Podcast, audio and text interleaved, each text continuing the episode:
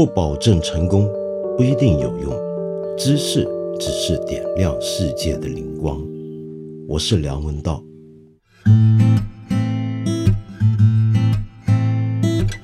你可能已经听说了，今年的奥斯卡金像奖呢，有一部最佳动画短片，跟中国呢很有缘分。那这部短片呢叫《包宝宝》。那这个《包宝宝》呢，这部短片很坦白讲，我个人并不觉得有太大的了不起或者特色。但是呢，好像这几天呢，很多人在谈。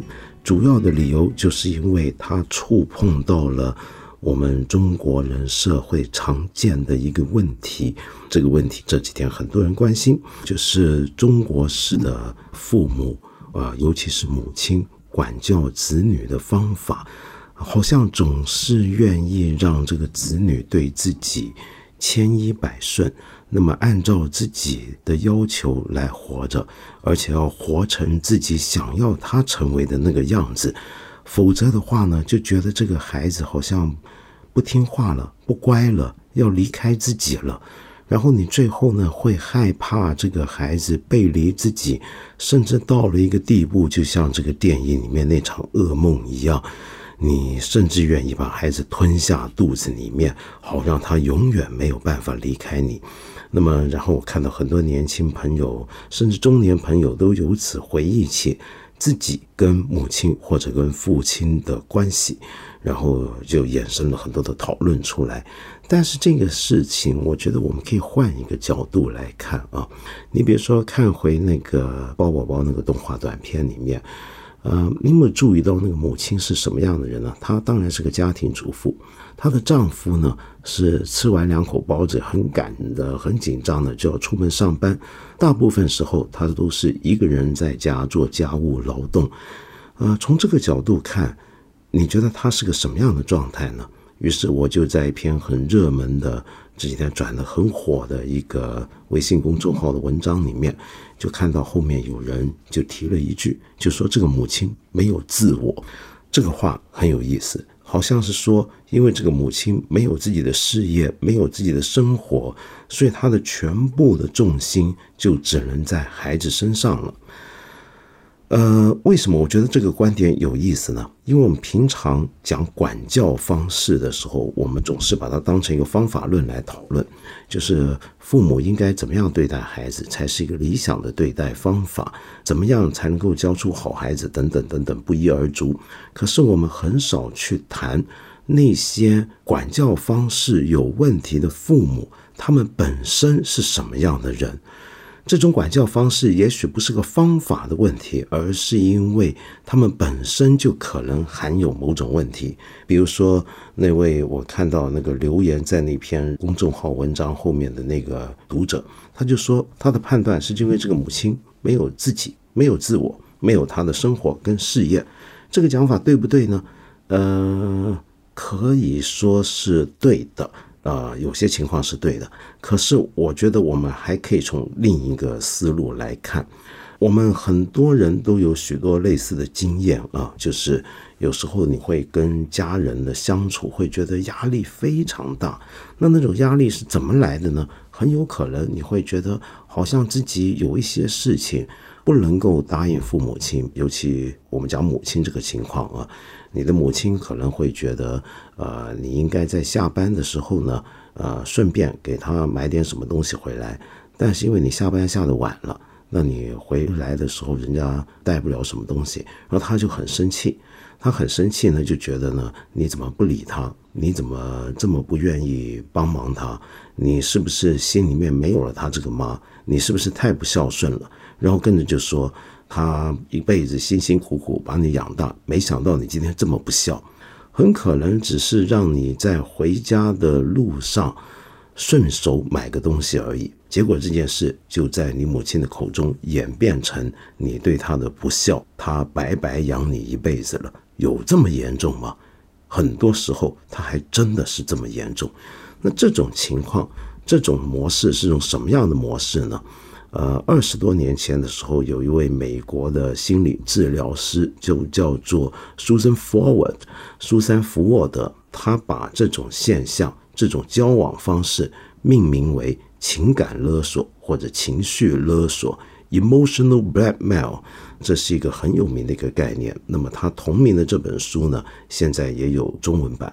那么，我们看看这本书里面怎么去定义情感勒索是什么。他就说到呢，我们很多人际关系里面，其实不止母子啊，都会有这种让人苦恼的互动情况。嗯，我们为什么会有这种情况呢？其实这个情况啊。并不是沟通不良，有时候我们会觉得是不是我母亲不够了解我？我工作那么忙碌，要养家，要怎么样？我下班真的是加班加晚了，没有办法。呃，你觉得跟他讲清楚就行吗？往往是不行的。你越跟他讲，他越会找出更多的理由来证明你这个行为有多么不孝。所以呢，这并不是一个沟通问题。他真正的问题在哪呢？Susan Forward 就说，是因为在这个冲突双方里面，有一方希望凡事都按照自己的方式来，却因此牺牲掉了另一方的利益。那么，这并不是单纯的沟通不良，而是双方力量的较劲。那么，这种较劲为什么我们在这个情况下把它叫做情感勒索呢？是这样的，就是他会利用几种。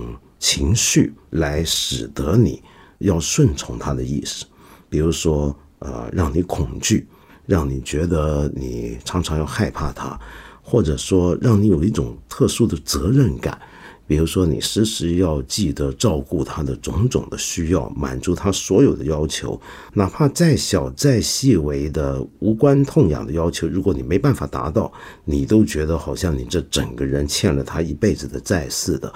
然后又因为他总让你处在一种负债的这种责任感，所以久而久之，你会对他形成一种罪恶感，你会觉得好像总是对不起他。那么这种情况就已经可以叫做情感勒索了。那么台湾呢，有一位心理治疗师呢，啊，叫做周木之。周木之呢有一个讲法讲得更清楚，他说情绪勒索的人可能会在。有意识或者没有意识之中，使用要求、威胁、施压、沉默等直接或间接的勒索手段，让被勒索的人产生各种负面情绪，比如说挫败感、罪恶感、恐惧感，这些感受就会在被勒索的人内心发酵，造成伤害。那么，为了减少这种不舒服的感受，被勒索的人可能因而顺服对方的要求。长久下来，就形成一个恶性循环。被勒索的人让勒索者以此手段控制，左右了自己的所有的决定跟行为，失去了为自己做主的自由和能力。最后呢，你这个被勒索的人的自我就在这个过程里面消耗殆尽，直到一点心力都不剩为止。那么听起来很可怕，是不是？但是你回想一下啊。呃，我们日常生活中总是会碰到这种情况的。你比如说，举个例子啊，可能你的同事，呃，会跟你说这个想请你帮他一点忙，然后你就帮他了。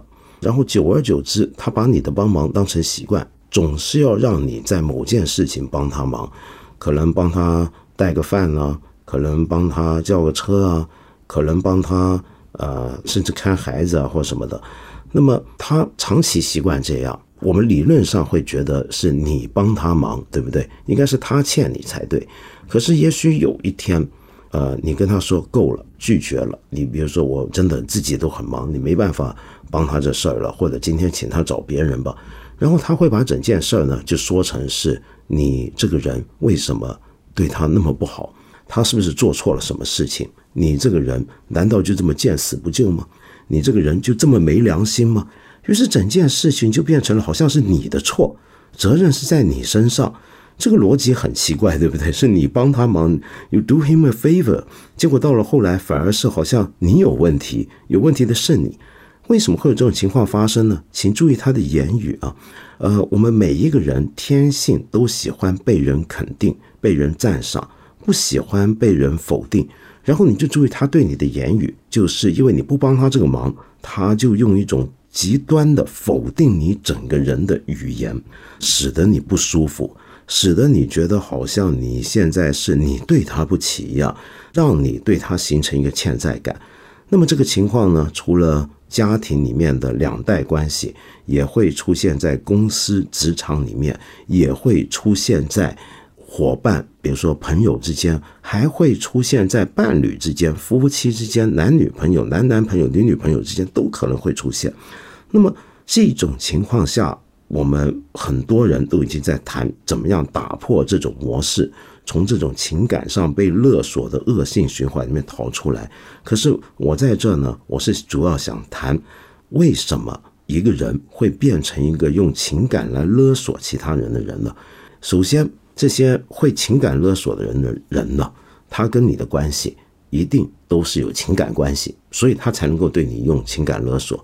通常是你的熟人，比如说你的。母亲、父亲、你的家人、你的兄弟姐妹，或者说你的身边的伙伴，或者你每天打照面的同事跟朋友，他一定跟你有情感关系，你才会那么在意他对你的看法，你才会那么在意他，然后他利用你对他的在意跟情感。才能够做出刚才我说的那种勒索手段。好，那么在中国社会里面，其实我觉得还不止中国社会，任何社会都有。但因为今天我们讲中国式的管教孩子的方法，有时候父母或者母亲对孩子就会特别容易形成这种情感勒索状态，就是那些上一代的亲人会常常觉得好像下一代人欠了他什么，比如说有些时候他要求一些事情。他可能想买个什么东西啊，或者说想要你给他个什么东西啊，或者要你别怎么样啊，要你别那么晚回来啊，要你如何如何。那通常我们对一个人提出一个要求，我们会预期对方有三种情况的反应：第一是直接拒绝，第二是直接答应，还有第三种。第三种是什么呢？那就是觉得这事儿能不能商量一下。又或者说你是拒绝，但是你这个拒绝不是那么正面、直接、凶狠的拒绝，而是说你会解释你的理由，为什么你做不到你母亲的这个要求，你父亲的这个要求。然后接下来，如果你这么解释之后，我们通常预期一个正常的沟通情况，他应该是跟你商量，然后商量完之后，也许双方各自让步或者妥协。那这种会做情感勒索的人，他的特征在哪呢？他的特征就是他绝对没有办法接受妥协的情况，在他跟你的这个关系里面，有时候严重的情况下，他跟任何人的关系里面都只有要不就他赢，要不就他输，要不就是他要的东西他要到了，要不就他要不到，而他是绝对不能够接受他一些东西是要不到的这种情况的，他是没有办法做到这些事儿的。所以呢，很多时候，比如说你会遇到母亲、父亲要你照做他做的一切的事，然后呢，你不做，他就会觉得你不是个好孩子，你不听话，然后呢，他会甚至上升到就是说你是不是不爱我了？你是不是呃想抛弃我这个妈了？然后呢，有时候你注意啊，情绪勒索里面不只是一直用负面语言对待你，他有时候也会夹杂一些正面语言。比如说，他叫你少去出去打球，那可能只是因为他自己不喜欢，不喜欢运动，不喜欢打球，他就叫你别打。那你喜欢嘛？你上街去打球，你周末约了朋友去打打网球啊，打打篮球啊，多健康的生活，对不对？但是问题是，他就说你这么打球对你不好，怎么样？然后最后就会说我其实是为你好。OK，我们知道中国父母很喜欢说什么事儿都说是对孩子为你好。他会夹杂这种正面语言来合理化他对你的其实本来不一定那么合理的要求，因为这种人他总是要合理自己的一切的事情。我们觉得他这种无理取闹，觉得他的很多的要求很碎琐或者很荒谬，那么他一定会觉得他有道理。然后他这个道理，而且总是要从一个你们人际关系出发，就是说到他是全心全意为了你。才对你有这种要求，那么没想到被你拒绝，那你就是拒绝他对你好，你拒绝他对你好，那你当然就是不爱他了，是不是？那么这些情况还能够发展到更激烈的话，就有一些擅长情感勒索或者长期自己被困在那个情感勒索者位置的人，他达到一个什么地步？他达到一个连自己的意见跟人家不一样，人家不同意的时候。他都会觉得是他整个人被否定，比如说你一家人吃顿晚饭，聊起一些最近社会上的一些热门话题，聊起一些事儿。虽然说是一家人，但是每个人有不同的看法是很正常的，对不对？但是这个情感勒索者是不能够接受你的意见跟他不一样。然后你跟他要是意见不一样的话，他就会觉得你是不是瞧不起我？你是不是长大了？你是不是书读多了？你就觉得我这个做父母的没学问了？怎么样了？你别瞧不起我，我那一代人怎么样怎么样？我小时候怎么样怎么样？你以为你很了不起？然后就把一个很小的、完全跟你俩无关的事，变成了你跟他谁站得住脚，谁站不住脚，谁的人格重要的问题了，很严重，很严重。好，我们来谈一谈为什么会变成这个样子，这个人是怎么回事？首先，你说他没有自我，这个讲法是对的。可是我们要注意到，并不是所有的家庭主妇好像没有工作就都会没有自我，都会变成这种情感勒索者，不是的。呃，相反的，也并不是所有有美好的工作、每天很忙的人，他就一定有这种自我。所以这个东西跟你的个人追求理想工作还不一定那么有关系。这里所说的没有自我，更严格的讲法应该是说，他跟他人的关系的界限不清。所谓的自我这个东西啊，是不断的成长的。我们小时候，我们的自我是怎么样长成今天这样的？我们是在社会互动之中，透过跟其他人的接触、跟其他人的沟通、跟其他的往来。逐渐摸索出一个什么东西呢？就是我跟其他人的界限，也就是说，我的情绪是我自己身上的情绪，跟其他人的情绪没有关系的。人家的私事儿我是要尊重的，那么人家是有权利来拒绝我的某些要求的。当我跟对方在沟通的时候，我要尊重对方是一个相对独立的个体的。那么这种人我界限在家庭里面特别复杂，是因为到底我们都真的是父母从小拉拔着养大的，所以他很大的程度上会忘记跟我们之间的界限。他会觉得你直到很大了，他还都要管你很多琐事儿。你晚上出去吃饭，他要问你今天跟谁去吃饭，去哪吃饭，那个人是干嘛的，那个人是好人吗？等等等等，这些事儿可能跟他没有关系，但是因为他人我界限不清，他觉得你是他的一部分，你的生活都是他的一部分，所以他会这么对待你。可是呢？固然亲子关系之间容易出现人我界限不清，但很多时候是他这个人本身，他可能从小就没有办法掌握清楚自己跟他人的界限，所以呢，他后来变成一个情绪勒索者，比较重度的那种情绪勒索者的话，他会把自己很多内心的不安转移到其他人身上，要其他人来为他自己的情绪负责任。那么这种不安可以有时候是焦虑，有时候是恐惧。他会觉得你不听他的话，他问你事儿你不回答他，你觉得这是你的私事儿，你跟你家人没关系，你不跟他讲，他就会开始恐惧，他会觉得害羞，他会觉得羞耻、羞愧。为什么呢？他不习惯被拒绝，那你拒绝他了，他当然很羞愧。再下来呢，他就会恼羞成怒。这些人为什么会没有办法搞清楚这种人我界限？会把自己的内心原来就有的不安、恐惧、焦虑转到其他人身上呢？很有可能啊，有几种理由。有的时候呢，是他自己被教养的方式就是这样；有的时候呢，则是他自己小时候啊，他的父母亲对待他的需要是用一种奖罚模式来需要，也就这个孩子有什么需要，这个当父母的满足他，把他说成是一种奖励，因为你乖，我奖你。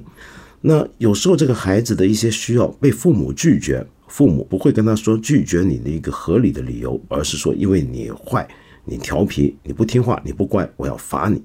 一个人如果从小到大他的需要被提出、得到满足或者被拒绝的态度或者模式是这种奖罚模式的话，他以后。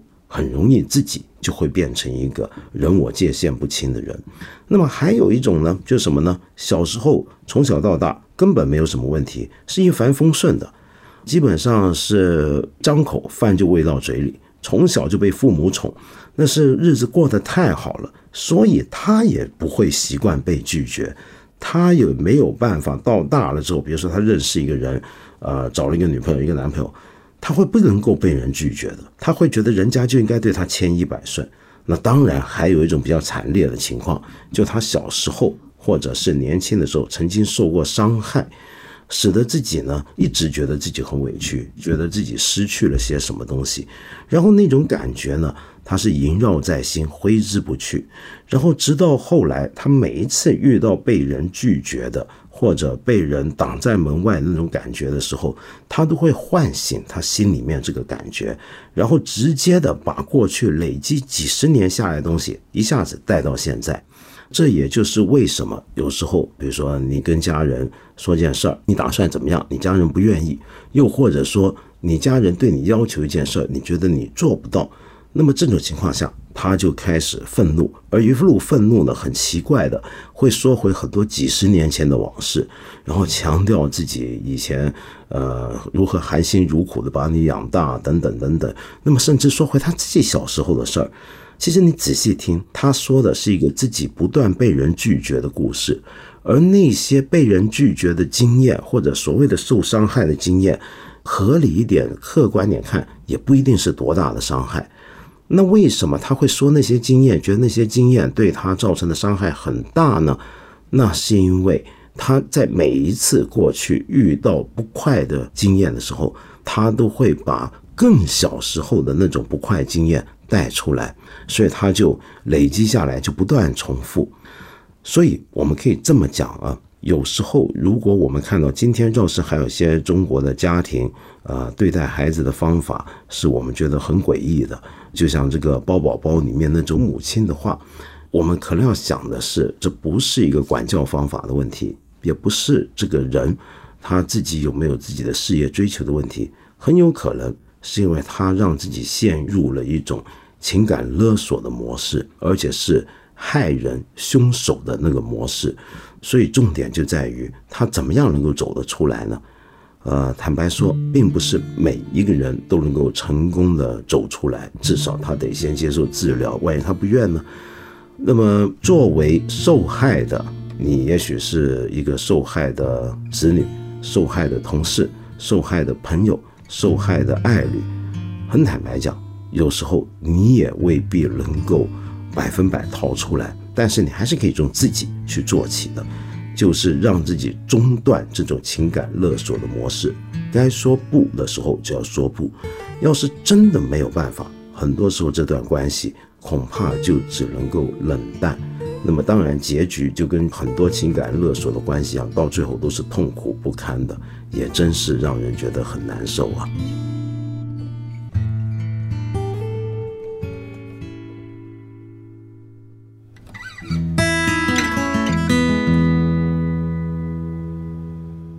最近呢，我重新开始在录制我的视频节目《一千零一夜》，那么正好我就看到呢，呃，前几天。有一个朋友叫做大叶子的指数，就问我这么一个问题：您说呢？你是最近才听回我当年一千零一夜讲心经的几集，您觉得很受启发，谢谢你了。那么，但是你也有两个问题，就是第一呢，我在那个节目里面说到，呃，我会给大家介绍一些高僧大德以及著名的学者关于心经的研究书单。然后你就说这个，呃，我怎么好像那些书单我说要介绍，但是没拿出来呢？其实是有的，我当时的这些书单介绍都在我的呃视频节目的尾处，就你是听的嘛，对不对？你如果看的话，就会看到那些书单呢都被列出来了。那么当然，我现在呢，呃，就希望我的同事们也能够把那些相应的书单，辛苦他们。重新的列在我们的音频节目的后面，至少你看着手机的时候就能够看到这些书单了。那么第二个问题呢，就是你很奇特，我觉得你的兴趣非常好，我很开心。你说，因为呃看完我这几集讲心经的节目，你对比较语言学开始感兴趣了，想问问有没有结合佛经佛典的翻译。通过汉语讲解梵文语法和主要宗教用语的有趣的书籍呢？毕竟德国人写的梵文书太难了，没有老师大概很难的学下去。你就这两个问题。好，呃，首先呢，通过汉语借着佛经佛典的翻译来讲解梵文的语法啊，呃，这种书。我没见过，抱歉，我真的是孤陋寡闻。当然，汉语的佛学研究里面，常常都会在讨论梵文原点的时候呢，一边用汉语讲，一边呢也会给你对这些梵语有很多解释。但是，请注意，这些书并不是真正的在教你怎么读梵文。呃，我知道，我我其实并不是完全没见过真正透过读佛经教你梵文的书是有的。嗯，但是我一下子也说不出来，我手上也找不到。但是我想告诉你，那种学习方法本身并不容易。如果你以为这种书里面还有有趣的书的话，那我要很抱歉的告诉你，恐怕你很难找得到。那么，然后你就说到德国人写的梵文书太难了，很难看。我不太明白为什么你会提到德国人，是因为你懂德文，想看德国人写的梵文书吗？嗯，我想说的是，无论从中文去学，从德文去什么语文去学梵文，它都是很难的一件事。而且就像你讲的，没有老师想要自学，那就是难上加难。那想要自学梵文，历史上我听说能够做得到的人也不是没有。比如说，我据说当年金克木先生最开始也是自学梵文，不过他最后也得去印度学啊，是不是？所以呢，我只好给你介绍这么一个网页，你在这个网页上面呢，或许能够找到一些自学梵文的网站资源。那这个叫做梵文学习网站，是台湾一个人搭出来的网站，很简单。我们这期节目后面会列出它的网址，你去查查看。但无论如何，我劝你要打定一个主意，就是要下苦功夫才能够自学梵文，稍有一点成绩。而且最好在学梵文之前，你的外语要有一定的能力。尤其是欧洲语言，为什么呢？你会发现，你懂一些，比如说法文、德文一些欧洲语言的话，你在掌握梵文的语法的时候，会相对容易一些的。呃，如果你完全不懂任何外语的基础下想去学梵文，恐怕就要吃点苦头了。我们八分这个节目每星期三、每星期五都会在看理想 APP 和看理想微信公众号同步更新，欢迎你给我留言，提出你的问题或者建议。我们今天就先聊到这里了，下期节目再接着谈。